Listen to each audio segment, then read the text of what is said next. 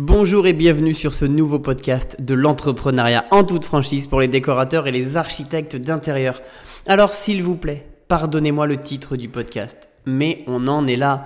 Dans un métier où 90% des professionnels sont des femmes, on en est encore à deviner qui a la plus grosse quéquette. Entre les décorateurs et les architectes d'intérieur, c'est un fléau depuis je ne sais combien de temps. Ça dure, ça dure, et j'ai même l'impression que ça s'empire.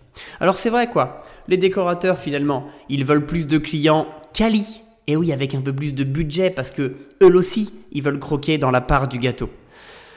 Et puis, disons-le franchement, archi d'intérieur, ça fait quand même vachement plus classe sur une carte de visite que décorateur. Et à côté, tu as les archis d'intérieur qui, eux, tirent carrément à balles réelles sur les archis. Du coup, on vit dans un climat qui est tendu, très tendu, et vous l'avez, sans doute senti. Tout le monde aujourd'hui veut définir les limites du décorateur, mais on parle jamais des limites de l'archi d'intérieur. Mais attention, disons-le clairement, je ne suis pas contre les archis d'intérieur, bien entendu. Tout le monde le sait, je défends simplement les deux métiers.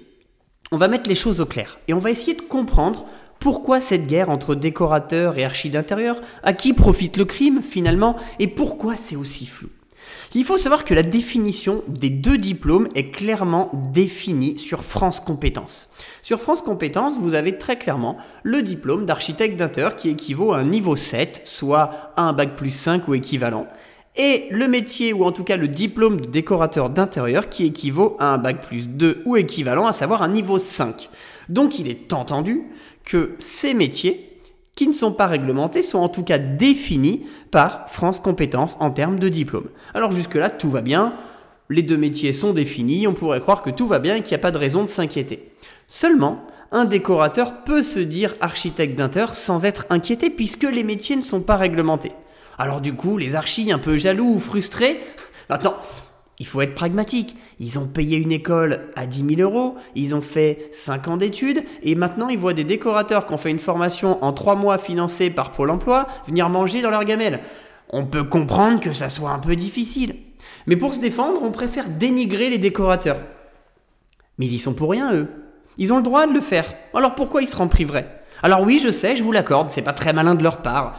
Euh, ils n'ont pas les compétences, ils vont se décrédibiliser, ils vont faire des erreurs, ils vont avoir des problèmes, mais après tout, c'est leur problème, c'est pas le vôtre.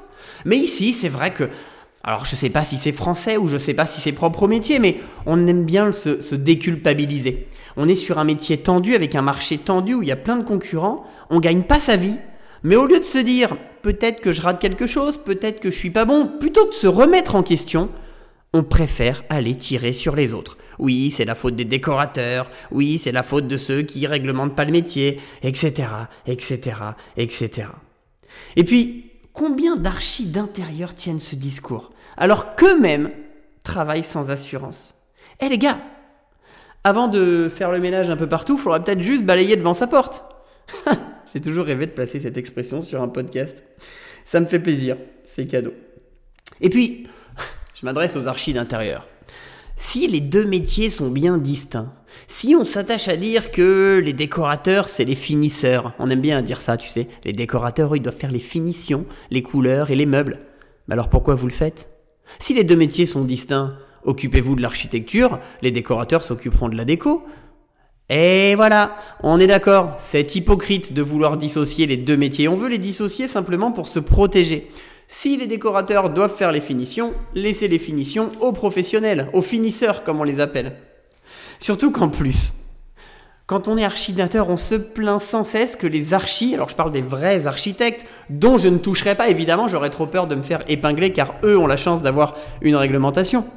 Mais on se plaint sans cesse quand on est archi d'intérieur de se faire dénigrer par les archis. Parce qu'ils aiment bien se montrer qu'ils sont au-dessus et que si on est archi d'intérieur, on n'est pas archi non plus. Donc en gros, vous vous reprochez d'être snobé par une profession et vous faites la même avec les décorateurs. Ça serait pas un peu l'hôpital qui se fout de la charité, non, sans décoller Alors attends. En fait, la réglementation, on est tous d'accord. Ça fait longtemps qu'on l'attend. Mais je suis pas sûr qu'on l'attende et qu'on veuille le faire pour la bonne cause. En fait, si on veut une réglementation, si les architectes d'intérieur veulent une réglementation, c'est juste en réalité pour éliminer les décorateurs. Et pourquoi ils veulent faire ça? Parce qu'ils estiment qu'ils viennent manger une part du gâteau, ils viennent manger une part de marché. Alors on se dit qu'en les éliminant, on aura plus de clients. Sauf qu'en réalité, si on, réglemente le métier d'architecte d'intérieur et qu'on dit oui, les décorateurs, ils vont juste choisir des couleurs et juste choisir des murs. En fait, on les élimine parce qu'on tue le marché.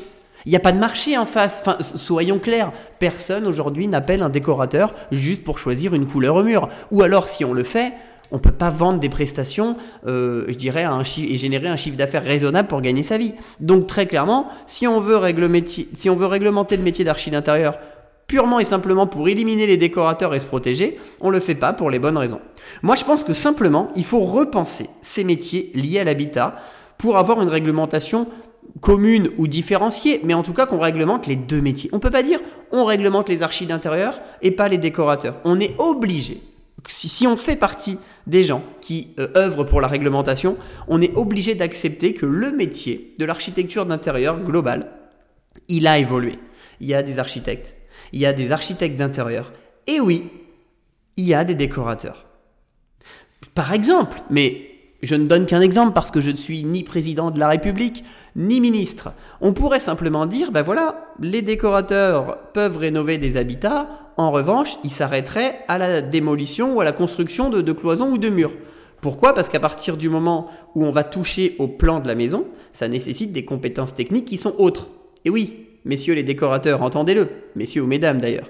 Quand vous abattez une cloison et que vous dites ça, c'est juste une cloison, c'est pas grave, je peux le faire, faux, totalement faux. Parce que si vous abattez une cloison, sachez qu'il peut y avoir des gaines électriques qui passent à l'intérieur et que même si par chance il n'y en avait pas, qui dit abattre ou créer une cloison, dit repenser à minima, je l'espère, le plan électrique de la maison. Donc là, on touche à d'autres compétences techniques que sont en droit de revendiquer les architectes d'intérieur. Donc vous avez vu, je suis pas là pour dénigrer les architectes d'intérieur et défendre les décorateurs et vice versa. Je pense simplement qu'il faut raisonner ensemble intelligemment. On doit se dire que si on réglemente le métier, on le réglemente en intégrant les décorateurs et on met euh, un curseur là où doit y avoir un curseur. Pas juste pour dire on se protège. Parce qu'on pense avoir plus de clients. Et là, effectivement, il y a un marché pour les décorateurs. Parce que des gens qui rénovent leur habitat euh, sans pour autant casser tous les murs, il y en a plein. Et là, il y a un marché. Et là, on aura dissocié les décorateurs des architectes d'intérieur. Mais après tout, je n'ai pas la chance d'être ni au Sénat, ni dans les institutions qui essayent ou qui œuvrent pour la réglementation. Je garderai donc mon idée pour moi.